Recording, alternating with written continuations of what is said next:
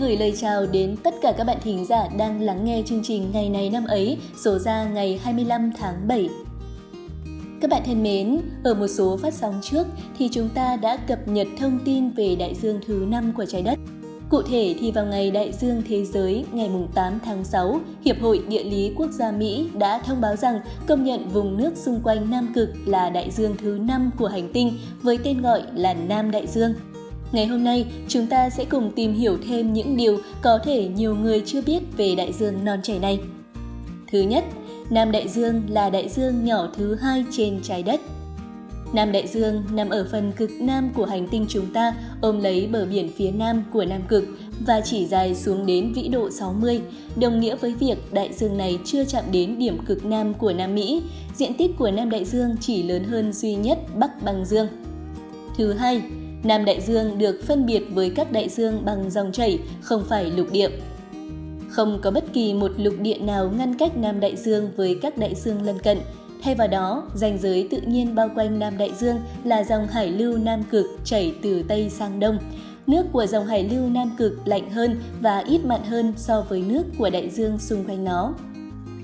Thứ ba, Nam Đại Dương có giới sinh vật độc đáo, đa dạng, Nam Đại Dương là nơi duy nhất trên thế giới bạn có thể nhìn thấy nhiều loài động vật như chim cánh cụt hoàng đế, hải âu, Wendell.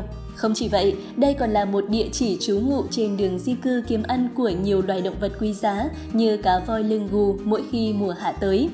Đó là một vài thông tin mà chúng mình mới cập nhật được và muốn chia sẻ với các bạn. Còn bây giờ, chúng ta sẽ cùng đến với phần nội dung chính của chương trình ngày hôm nay.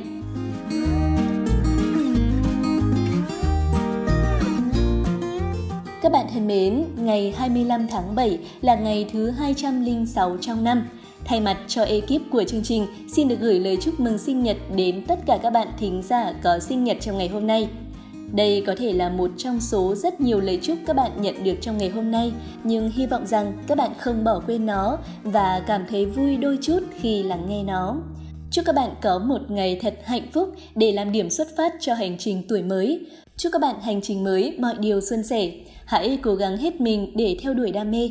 Hãy đối xử chân thành với người khác để nhận về sự chân thành từ họ. Chúc cho cuộc sống của bạn sẽ luôn là chuỗi của những dấu ấn tốt đẹp. Một lần nữa, xin được chúc mừng sinh nhật của tất cả các bạn.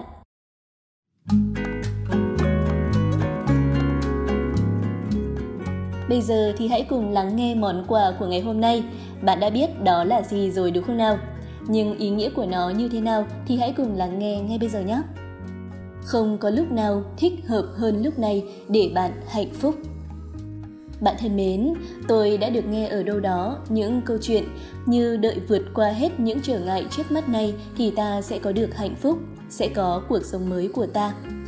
Chờ đợi khi con lớn hơn, ta sẽ dành thời gian cho chính bản thân mình. Chờ khi mua được ngôi nhà to hơn, ta sẽ tận hưởng những tháng ngày sống vui vẻ. Nhưng thực tế thì trở ngại này qua đi, trở ngại khác lại tới. Khi còn lớn hơn thì con lại bước vào tuổi dậy thì với muôn vàn những rắc rối. Khi mua được ngôi nhà to hơn thì lại xuất hiện những áp lực kinh tế mới và rồi họ cảm thấy hạnh phúc chỉ là trong suy nghĩ xa vời. Liệu có thật là như vậy không? Không đâu, cuộc sống luôn là như vậy rồi, không bao giờ thiếu những thử thách, nhưng cho dù có phải đối mặt với thử thách thì cũng đừng quên việc tận hưởng hạnh phúc và niềm vui trong đời. Bạn hạnh phúc hay đau khổ, bế tắc hay lạc quan là do chính cách nhìn nhận của bản thân bạn mà thôi. Hạnh phúc không phải là thứ gì đó huyền bí, xa xôi. Hạnh phúc nằm ở chính những con đường ta đi.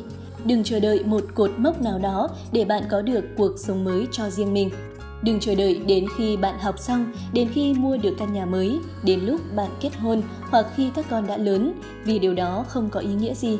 Đừng chờ đợi xuân tan, hè đến, thu sang, đông qua. Đừng chờ đợi, không có lúc nào thích hợp hơn lúc này để bạn hạnh phúc.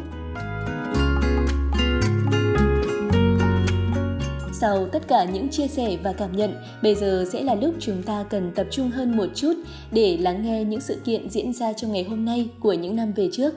Những thông tin này chắc chắn sẽ mang đến cho các bạn một lượng kiến thức mới.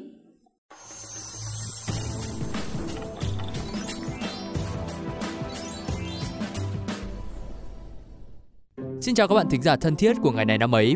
Mình là Cô Đạt và người đồng hành cùng với mình trong ngày hôm nay đó chính là cô bạn quen thuộc Khánh Hà. Khánh Hà xin chào các bạn thính giả và xin chào Quốc Đạt.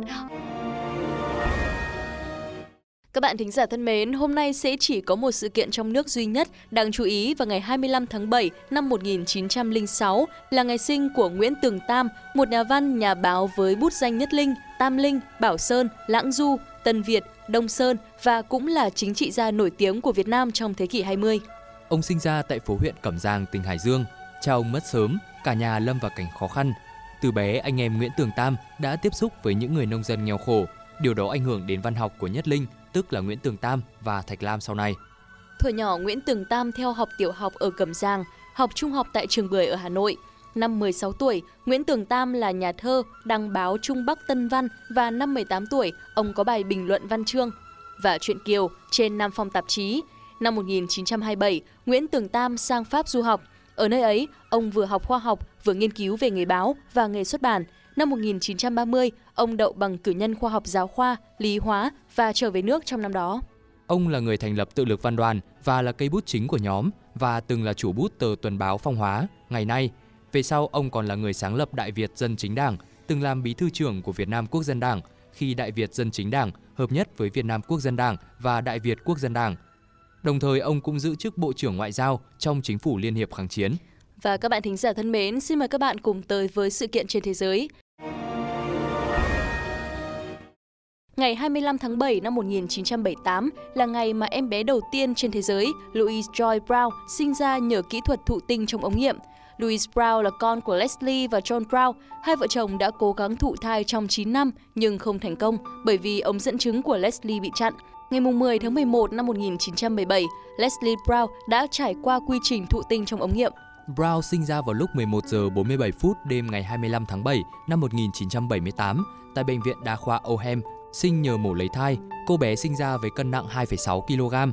4 năm sau, em gái của cô là Nathalie Brown cũng được sinh ra nhờ thụ tinh ống nghiệm và trở thành em bé thứ 40 trên thế giới sinh ra nhờ kỹ thuật thụ tinh ống nghiệm và là người đầu tiên được thụ tinh trong ống nghiệm và sinh con tự nhiên vào năm 1999. Ngay sau khi chào đón thế giới, Louis Brown xuất hiện trên nhiều trang nhất của các tờ báo lớn vì em là em bé đầu tiên trên thế giới được sinh ra bằng phương pháp thụ tinh trong ống nghiệm. Sự chào đời của bé Louis đánh dấu một bước phát triển lớn lao trong khoa học thụ tinh.